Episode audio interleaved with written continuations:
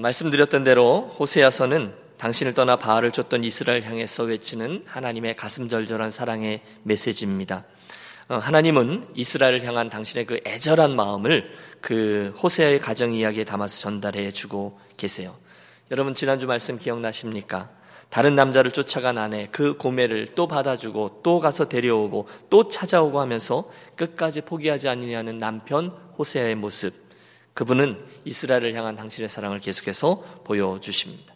저 같으면 당장 때려치고 가정이고 뭐고 다 팽개치고 싶은데 하나님은 그 이스라엘을 향해서 그럼에도 불구하고 사랑으로 함께해 주셨습니다. 지난주의 말씀이에요. 오늘은 2장 2절부터의 말씀인데요. 이 본문을 딱 열면 매우 낯뜨거운 장면이 하나 연출되고 있습니다. 그 장면을 한번 상상해 보십시오. 한 남자가 화가 나서 화를 내고 있습니다. 자식들에게 버럭 성을 내고 있습니다. 2절은 이렇게 돼 있어요. 너희 어머니와 논쟁하고 논쟁하라. 뭐 이렇게 하면 안 되겠죠. 너희 어머니와 논쟁하고 논쟁하라. 뭐 더 얘기하면 니네 엄마한테 이렇게 나오는 겁니다. 그는 내 아내가 아니요 나는 그의 남편이 아니라 그가 그의 얼굴에서 음란을 제하고 그 유방 사이에서 음행을 제하게 하라. 한 남자가 소리를 지르고 있습니다. 아마도 호세아 선지자겠죠. 저가 누구 때문에 무엇 때문에 화가 났습니까? 그의 아내 이 고멜이라는 여인의 음행 때문입니다. 또 그 아버지의 노한 목소리를 듣고 있는 자녀들은 누굽니까? 호세아의 세 자녀인 이스르엘, 로루하마, 로암미였을 겁니다. 여러분 그러니 한번 생각해 보십시오. 막 시끄러운 집안 소리가 나고 있으면 동네잖아요. 그러니까 지나가는 사람들이 다 그것을 보았겠을 겁니다. 난장판이 된 그 집, 쨍그랑 뭐 여기서 쿠당탕탕 소리 지르고 밖에서 사람들이 다 들으라고 동네 창피고 뭐고 다 피하고 속상해서 소리를 지르며 뒤엎는 것입니다. 지나가던 사람들이 수군댔을 겁니다. 왜 그래? 뭔 일이야? 아 글쎄 저 집 그 호세아네 말이야. 그 마누라 고멜이 딴 남자하고 눈이 맞아 도망을 갔다네. 아니 또 지난번에 어떻게 해서 데려온 지 얼마나 됐다고 또 그랬을까? 내가 처음부터 알아봤다니까. 그 고멜이란 여자 옛날부터 유명했다지. 정말 정신 못 차리는 거 언제까지 그럴 거야? 아유 애들이 다 불쌍하지. 여러분 그림이 그려지시죠? 하나님은 처음부터 음란한 아내를 취하여 음란한 자식을 낳으라고 명하셨습니다. 이 나라가 여호와를 떠나 크게 행음함이니라. 하나님의 의도가 있으셔서 선지자로서 무슨 뜻이 있을 테니까 너는 그대로 해라 라는 말씀을 듣고 호세아가 그렇게 순종한 거예요. 고멜이란 여인을 데리고 왔어요. 그리고 그녀와 사이에서 세 아이들이 태어났어요. 두 번째 아이는 자기 아이인지 다른 남자의 아이인지도 모를 형편입니다. 그런데도 아직 정신을 못 차리고 품행이 담장치 못해요. 또 집을 나갔어요. 남편 호세아가 더 이상 못 참겠다는 겁니다. 분노하는 거예요. 내 어머니와 논쟁하고 논쟁하라. 너희 엄마를 고발해버려라. 이런 뜻입니다. 너희 어머니가 다른 남자와 연애를 하고 있다. 여러분 이 일이 그 남편인 호세아와 그리고 자녀인 아이들에게 이 동네에서 얼마나 부끄럽고 치욕스러운 이야기가 되었겠습니까? 그런데 여러분 가만히 이야기를 지나다니면서 듣고 있던 이스라엘 백성들, 그 동네 사람들이 그 이야기를 듣는데 뭔가가 조금 이상합니다. 얼굴이 점점 굳어갑니다. 왜냐하면 지금 그 호세아의 이야기를 잘 들어보니 이게 자기네 집안 이야기이기도 하지만 사실은 이스라엘 백성들 자기들을 염두에 두고서 하는 이야기라는 것을 알게 되었기 때문입니다. 호세아가 선지자였거든요. 그러니까 무슨 의미가 담겨 있는 거죠. 지금 이스라엘 백성들이 남편인 나를 버리고 바알이라는 신을 쫓으며 영적인 행음을 하고 있다. 빨리 정신 차리고 돌아오지 않으면 너 큰일 날 줄 알아라. 내가 너의 진짜 남편이다. 오늘 메시지가 바로 그 얘기입니다. 여러분 우리가 이스라엘 역사를 공부할 때 여러 번 나누었습니다. 이스라엘이 광야에 있을 때 그들의 원래 직업이 뭐였다고요? 네, 유목민, 짐승을 키우는 일이었습니다. 지금도 수천 년이 지났지만 그 이스라엘 그 팔레스틴에 가면 베두인이라고 여전히 짐승을 치며 사는 유목민들이 그때의 그 모습으로 살아가고 있어요. 똑같아요. 별로 가진 것도 없어요. 텐트 하나에 짐승들과 식기 몇 개, 그게 끝입니다. 제가 책을 읽어보니까 베두인들은요 양 5마리만 있으면 온 가족이 평생을 걱정 없이 먹고 살 수가 있답니다. 여러분 보세요. 광야에서 그들에게 있는 게 많아요. 우선 양 젖이 나오고요. 또 거기서 나오는 치즈가 있고요. 고기가 나오고요. 옷과 집이 되는 양 가죽이 있습니다. 정말 양 5마리만 있으면 완벽하게 의식주가 해결된다는 거예요. 더 많이 가져야 될 이유도 별로 없어요. 그게 유목민들이에요. 그런데 여러분 그렇게 40년간 살던 이스라엘 백성들이 가나안 땅에 정착하게 되면서 문제가 생기기 시작했습니다. 왜요? 농사를 짓기 시작했거든요. 여러분, 하나님 분명히 그 가나안 거민들을 쫓아내라고 했잖아요. 출애굽기, 레위기, 민수기, 신명기 보십시오. 그들의 죄악이 너무너무 관영해서 물론 하나님이 약속의 땅을 그들에게 주기도 하지만 그들을 향한 심판의 메시지도 담겨 있었거든요. 그래서 이스라엘 백성들은 그들을 내쫓아야 됐어요. 그들을 심판해야 했어요. 그러나 우리가 알듯이 이스라엘은 그 말씀에 순종하지 않은 채 좋은 게 좋은 거라고 그 땅에 이미 와 살고 있던 이들과 어울려 살기 시작했습니다. 우리 합리적으로 생각해보자. 지난 40년 동안 고생했는데 피비린내 나는 전쟁을 계속해서 치러야 될 건 또 뭐냐? 상부상조하자. 게다가 이들이 가지고 있는 농사짓는 노하우를 봐라. 가르쳐준다는 거 아니야. 우리를 위해서 땔감을 해다 준다지 않냐. 물을 길어다 주지 않냐. 그러니 우리 어정쩡하게 살자. 농사기술뿐이 아니었습니다. 그렇게 살다 보니 그들의 문화와 종교까지도 다 함께 섞이게 되었다는 게 문제죠. 여러분, 우리 여러 번 지적했습니다. 그들의 신이 바알과 아세라였습니다. 농경신입니다. 농사를 짓다가 그때는 비가 와야 농사가 지니까 농사를 짓다가도 그게 안 되면 얼른 바알 신에게 가서 제사를 지냅니다. 아세라 신도 섬깁니다. 왜? 그들을 섬길 때 그들의 모든 종교 행위에 비가 오고 바람이 불고 하는 모든 부분들이 담겨 있었거든요. 그래서 점점 더 풍요로운 수산을 가져다 준다고 믿었기 때문에 그들은 겉으로는 여호와 하나님을 섬기는 신앙은 가지고 있었지만 그와 동시에 우상도 함께 쫓고 있었어요. 그게 뭐냐? 영적인 음행이었다는 거예요. 그것에 대해서 제가 호세아서에서 하나님이 진노하고 계십니다. 여러분 5절을 보세요.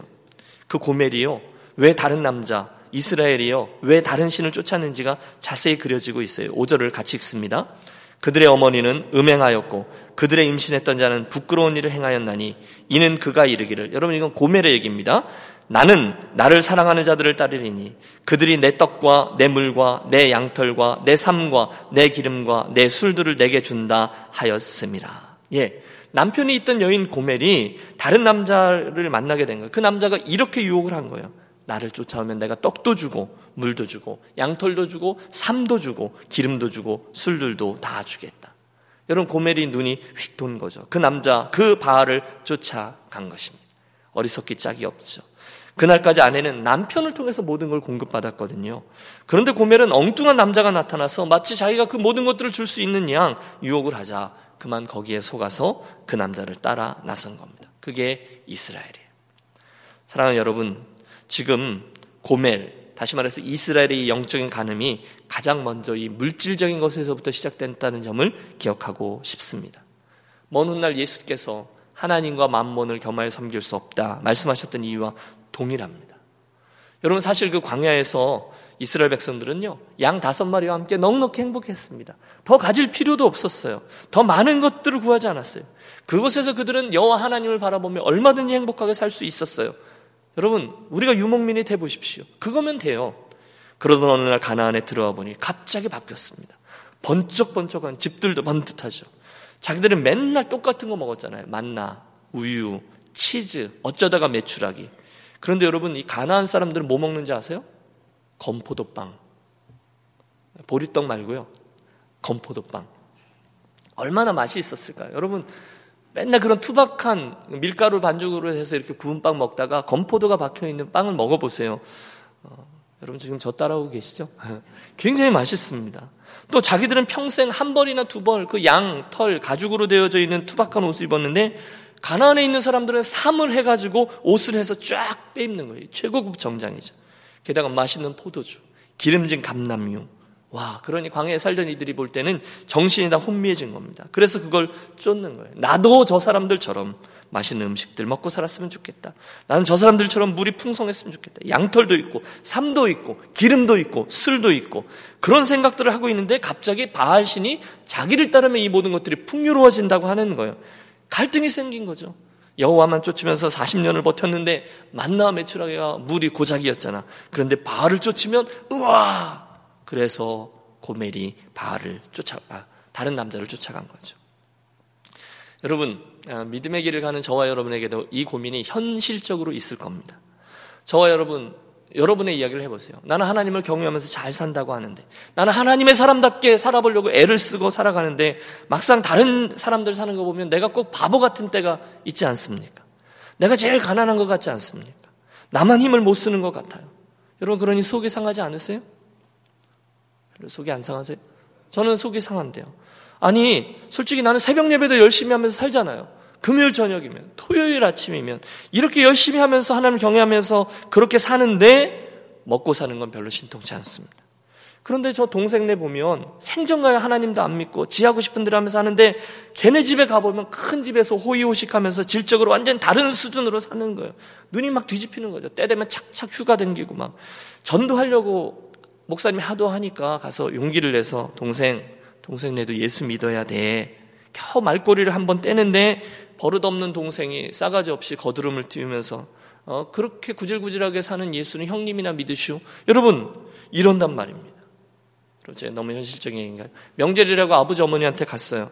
동생이 딱 갔는데 저기 동생이 아버지 용돈 쓰세요 그러고 딱 봉투를 내미는데 나는 과일 바구니만 사갔거든요. 근데 어머니가 싹 돌아보면서 넌 없냐? 뭐 이러면 억장이 무너지는 거죠. 이스라엘 백성들이 지금 그런 겁니다. 자기들이 지금 하나님을 열심히 섬기며 살아왔는데 가나안 땅에 들어와 보니까 지금까지 하나님이 보호해줬던 게 별거 아닌 것처럼 느껴지는 거죠. 만나, 메추라기 지긋지긋하게 먹었어요. 그러므로 이제는 건포도도 먹고 또 포도주도 마시고 저 바알신을 따라가 보자 쫓아간 거죠. 저와 여러분이 이것을 기억해야 될 겁니다. 사실 여러분, 그날 하나님이 그들에게 주신 기업은 떡 정도가 아니었죠. 물이 아니죠. 삶, 기름, 포도주가 이스라엘 백성에게 주신 여호와 하나님의 기업이 아니었다는 거예요. 대신에 하나님은 지난 40년간, 아니 지금까지 히스토리 속에서 당신의 백성들에게 나 자신, 내가 너희의 기업이다 말씀하셨어요. 할렐루야. 여러분, 하나님이 저와 여러분의 기업임을 기억하십시오. 이게 하나님의 사람들의 신비입니다. 그분이 주시는 기프트가 아니라 그분이 기버, 그분 자신이라는 거예요. 하나님 광야에서 그들을 당신의 백성으로 삼으셨어요. 내가 네 하나님이 되고 너희가 내 백성이 될 거야. 열방을 향한 영적인 제사장으로 삼을 거야. 그들은 기업이 있으리니 내가 곧 기업이라. 여러분, 이 아침에 분명히 기억하고 싶습니다. 하나님의 사람이 누구냐? 바로 그 여호와 하나님을 나의 기업으로 삼고 사는 사람인 줄로 믿습니다. 이 연말에 우리가 그걸 분명히 하셔야 돼요. 그런데 하나님은 그 가나안 땅에 기껏 데려다 놨더니 바알신을 쫓는 당신의 백성을 보고 너무너무 마음이 상하신 겁니다. 그게 다가 아닌데, 지금 너희들에게 중요한 건 그게 다가 아닌데 어리석게도 바알을 쫓아가요. 그 폐역함을 너무너무 싫어요. 그래서 8절을 보시면 하나님이 탄식합니다. 8절입니다. 같이 읽죠.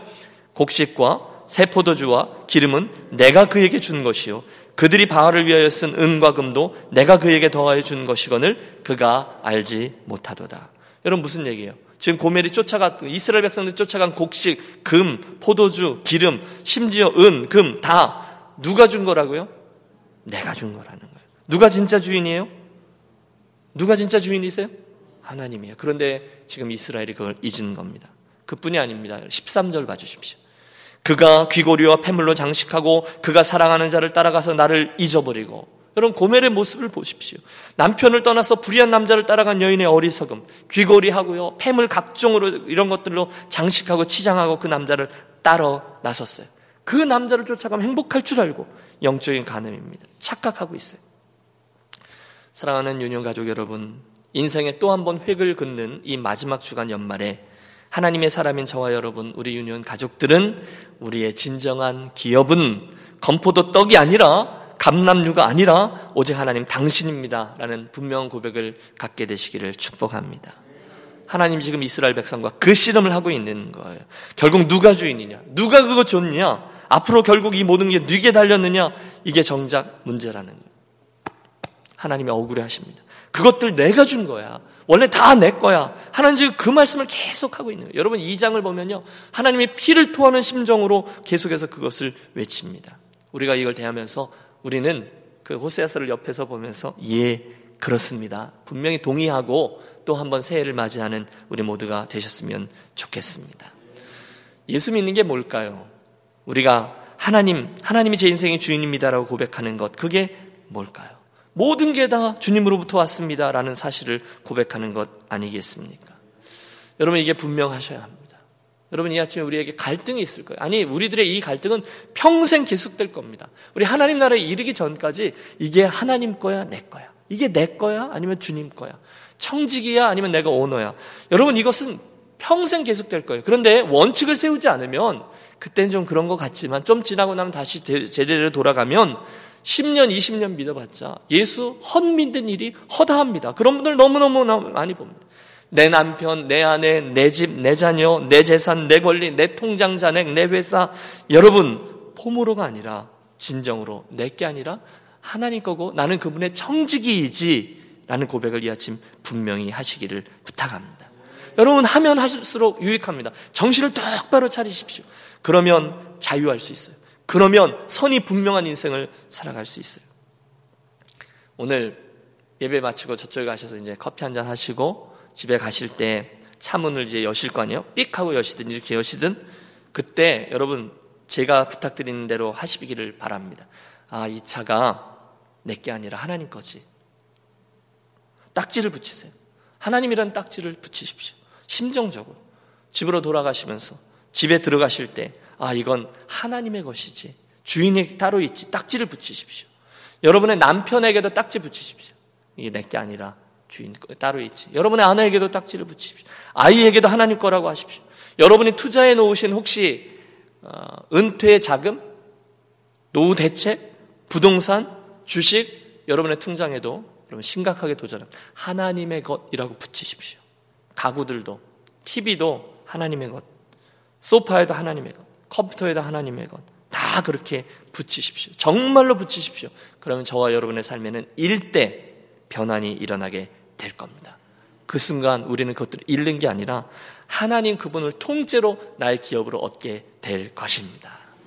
여러분, 진짜 복음은요, 나는 죽었다, 나 이제 다 뺏겼다, 김 목사님 맨날 그딴 얘기해가 아니라 대신에 진짜 복음은 하나님께서 넌 내 거야 라는 말씀으로 다가오는 것인 줄로 믿으십시오. 하나님 말씀하시는 거예요. 지금 그 얘기를 하는 거예요. 얘야 내가 내 남편이다. 얘야 내가 내 기업이다. 얘야 내가 다 내 것이다. 내 것이고 내가 너의 하나님이다. 하나님이 계속 호세아서에서 그 말씀을 하고 있는데 안타깝게도 이스라엘 백성들은 고멜이 되어 정신이 혼미한 가운데 바알을 쫓아갔습니다. 이게 호세아서의 문제죠. 물론 하나님 진노하십니다. 이스라엘을 추적하십니다. 사랑 때문입니다. 6절, 여러분 6절을 봐주세요. 그러므로 하나님이 이렇게 하시겠다는 거예요. 그러므로 내가 가시로 그 길을 막으며 담을 쌓아 그로 그 길을 찾지 못하게 하리니. 여러분 이해가 되십니까? 하나님 그런 이들의 인생에 가시로 길을 막아버리고 담을 쌓아서 저들로 하여금 그 길을 찾지 못하도록 막으시다는 거예요. 가나안 땅에서 그들을 따라 농사를 지으면서 나만 열심히 하면 되지 땅도 파고 거름도 주었는데 하나님이 가시로, 하나님이 담으로 그의 인생을 막아버린다는 거예요. 그럼 무시무지 않습니까? 여러분 인생길을 살아오면서 혹시 가시나 담으로 하나님이 내 모든 것을 막아버리신 그런 일을 만나보신 적 있으십니까? 잘 되는 것 같았지만 결국 하나님이 막으시는 그런 일들이 있으셨을 겁니다. 그런데 그 뒷면을 보세요. 혹시 그때가 저와 여러분이 하나님보다 나의 그것을 더 사랑하고 분명히 하나님이 나의 기업이시다라는 사실을 잊고 살아갔을 때가 아니셨는지요. 그때 기억하자는 거예요. 하나님이 좋은 날씨를 주시고 하나님이 비와 적절한 날을 그걸 보내주시지 않으면 우리들의 그 모든 수고는 한순간 헛것이 되고 말 것입니다.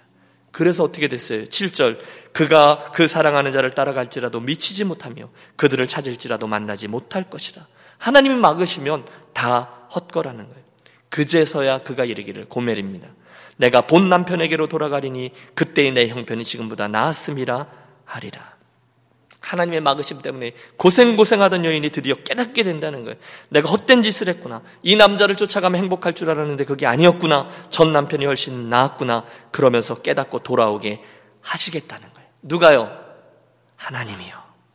호세의 아내 고멜의 입에서 그런 고백이 나오는 거예요. 내가 잘못 생각했구나. 내가 헛된 것을 쫓았구나. 내가 원래 남편으로 돌아가자. 하나님 막으신다는 거예요. 아니 9절의 말씀은요 더 무시무시해요. 9절을 보세요. 내가 그렇게 하겠다는 거죠. 같이 한번 읽겠습니다. 그러므로 내가 내 곡식을 그것이 익을 계절에 도로 찾으며 내가 내 소포도주를 그것이 맛들 시기에 도로 찾으며 또 그들의 벌거벗은 몸을 가릴 내 양털과 내 삶을 빼앗으리라. 여러분 이게 무슨 소리죠? 하나님이 지금 그러므로 내가 뭐를요? 내 곡식을, 그 다음 절 내가 뭐를요? 내 포도주를. 여러분 하나님 지금 계속해서 소유격을 사용하고 있어요. 내 거라는 거예요. 원래 누구 건지 내 곡식이라는 거예요. 내 포도주라는 거예요. 내 양털이라는 거예요. 내 삶이라는 거예요. 그걸 잊지 말라는 것입니다. 여러분, 이 소유격에서 뭘 느끼시죠? 저는 정신을 차리고 내가 주인이 아니라 청지기였지, 좀 전에 말씀드린 그 이야기를 기억합니다. 하나님 저와 여러분에게 많은 것을 맡겨놓았어요. 여러분, 그런 척하지 마시고 정말로 심각하게 들으면서 쫓아와 주십시오. 하나님이 맡겨놓으셨어요. 생명도, 시간도, 은사도, 가족도, 재산도. 그런데 어리석은 이스라엘이 그것을 타락의 도구로 사용해서 하나님을 욕되게 했습니다. 바알의 신당을 찾아가서 하나님이 맡겨놓은 것을 내놓으면서 그들에게 은을 주고 그들에게 금을 주면서 바알의 사랑을 구해야 합니다. 나에게 그 비와 풍성함의 축복을 달라는 겁니다. 그때 하나님이 외치세요. 다 도로 내놔라. 그 곡식 내 거다. 그 포도주 내 거다. 그 양털과 그 삶 내 거다. 다 내놓아라. 2000 몇백 년이 훨씬 지난 오늘 하나님 변함없는 음성으로 저와 여러분에게 계속 이야기를 하십니다. 정신 차리라는. 내가 너를 사랑하기 때문에 너 그런 식으로 하면 내가 내 길을 막고 내 앞에 담을 쳐버리겠다. 경고하세요. 그런데 오늘날 세상에 얼마나 많은 그리스도인들이 그분의 음성과 경고를 무시하며 겉으로는 그리스도인이지만 세상의 바알을 벗하며 그것을 쫓아가고 있습니까? 혹시나 하면서 10절의 말씀 바로 그런 이들을 향한 거죠. 끝까지 그렇게 하는 이들에 대해 끔찍한 징벌이 선포됩니다. 함께 읽습니다. 10절. 이제 내가 그 수치를 그 사랑하는 자의 눈앞에 드러내리니 그를 내 손에서 건져낼 사람이 없으리라. 다 까발리겠다는 거예요. 그 수치를 다 당하게 될 거다. 치욕을 당하게 될 거다. 무서운 경고입니다. 정말로 끔찍한 일입니다. 그리고 불행하게도 그 일은 정말로 일어났습니다. 왜? 이스라엘이 안 돌아갔거든요. 우리는 그 다음 스토리를 압니다. 끝내 하나님께 돌아가지 않자 하나님의 백성됨, 아브라함의 후손, 그들이 찬란한 다윗 왕조, 솔로몬 왕조를 일으켰던 그들이 어느 날 개와 돼지라고 부르던 이방 나라의 말발굽알에 다 밟히게 됩니다. 우리가 그 다음 스토리를 알죠. 열왕기상하, 역대상하, 그리고 포로기의 이야기. 이스라엘은 완전히 파괴되고 성전은 회파되고 성전에서 쓰던 거룩한 구들은 성구들이죠. 그릇들이죠. 그것들은 이방인들의 술자리를 위한 술잔과 고기 그릇으로 사용됩니다. 처절한 수치. 북이스라엘은 아수르, 남유다는 바벨론에게 완전히 패망하고 그들의 자녀는 포로로 끌려갑니다. 그러나 아무도 그들을 불쌍히 여기지 않습니다. 고멜입니다. 치욕입니다. 본 남편 하나님을 떠나 엉뚱한 바알을 쫓았기 때문이죠. 그 가운데 가장 슬픈 일은요, 그걸 빼앗긴 정도가 아니에요. 11절입니다. 내가 그의 모든 희락과 절기와 월삭과 안식일과 모든 명절을 폐하겠고 그가 전에 이르기를 이것은 나를 사랑하는 자들이 내게 준 값이라 하던 그 포도나무와 무화과나무를 거칠게 하여 수풀이 되게 하며 들짐승에게 먹게 하리라. 여러분, 그간 이스라엘은 그나마 남아있던 절기가 있었어요. 그동안 이스라엘은 그나마 하나님께 드리던 예배가 있었어요. 감사도 있었고 찬송가도 있었어요. 하나님의 영광스러운 임재도 있었어요. 그들의 히스토리를 보세요. 은혜가 있었어요. 그런데 그 엉뚱한 남자를 쫓아갔던 죄악으로 인해서 예배마저 다 폐하겠다는 거예요. 절기마다 다 폐하겠다는 거예요. 하나님 향한 감사가 없다는 거예요. 그들에게 있었던 포도나무와 감람나무를, 이 모든 건 가나안의 풍요로움이잖아요. 이거를 다 수풀이 되게 만들어 버리겠다는 거예요. 완전히 망했어요. 쫄딱 망했어요. 이스라엘 백성들은 그 마음에 기쁨이 없습니다. 이게 음행을 고치지 않은 이스라엘 향한 하나님의 경고입니다. 성탄의 계절인데요, 하필이면 그 전날 이 말씀이 우리들에게 전달됐을까요? 하나님께서 호세아를 통해서 우리들에게 말씀하신 바는 틀림없습니다. 내가 내 남편이다라는 메시지. 내가 내 남편이다. 이스라엘아, 나를 버리고 다른 신을 쫓지 말고 빨리 내게로 돌아오라. 이 얘기를 합니다. 그렇다면 오늘 우리가 기도의 자리로 나아가기 전에 오늘 우리들의 손에 무엇이 들려있는지, 우리들이 무엇을 향해서 쫓아가고 있는지를 분명히 기억하기 원합니다. 내 것이라고 말씀하는데 하나님은 내 것이라고 말씀하세요.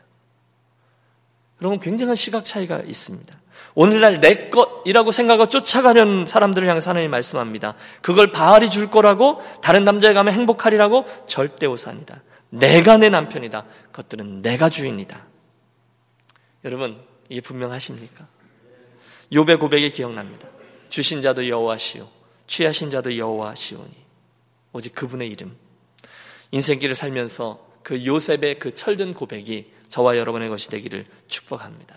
우리가 맨 처음에 찬양했죠. 사람을 보며 세상을 보면 만족함이 없었네. 오직 하나님, 그분을 볼 땐 나는 만족하겠네. 그분이 저와 여러분의 진정한 남편이요, 다른 남자를 쫓는 저와 여러분, 다른 만족을 쫓는 저들에게 진정한 해답이 될 것입니다.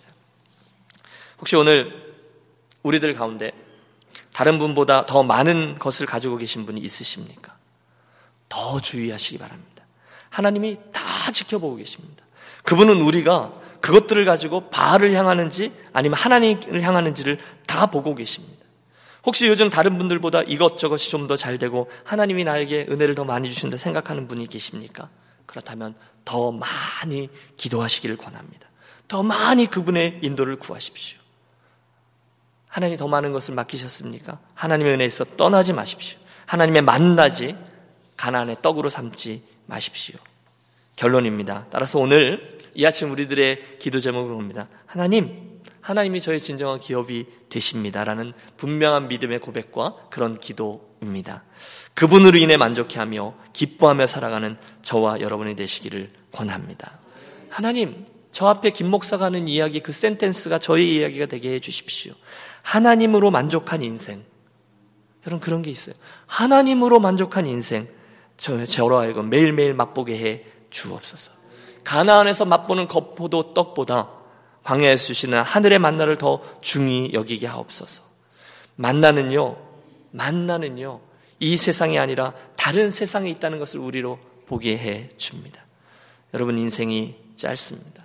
그 짧은 인생을 하나님을 경외하며 만나가 내려오는 하늘을 바라보며 살겠습니다. 여러분, 그분을 저와 여러분 인생의 기업으로 삼아 풍요로움을 맛보며 살겠습니다.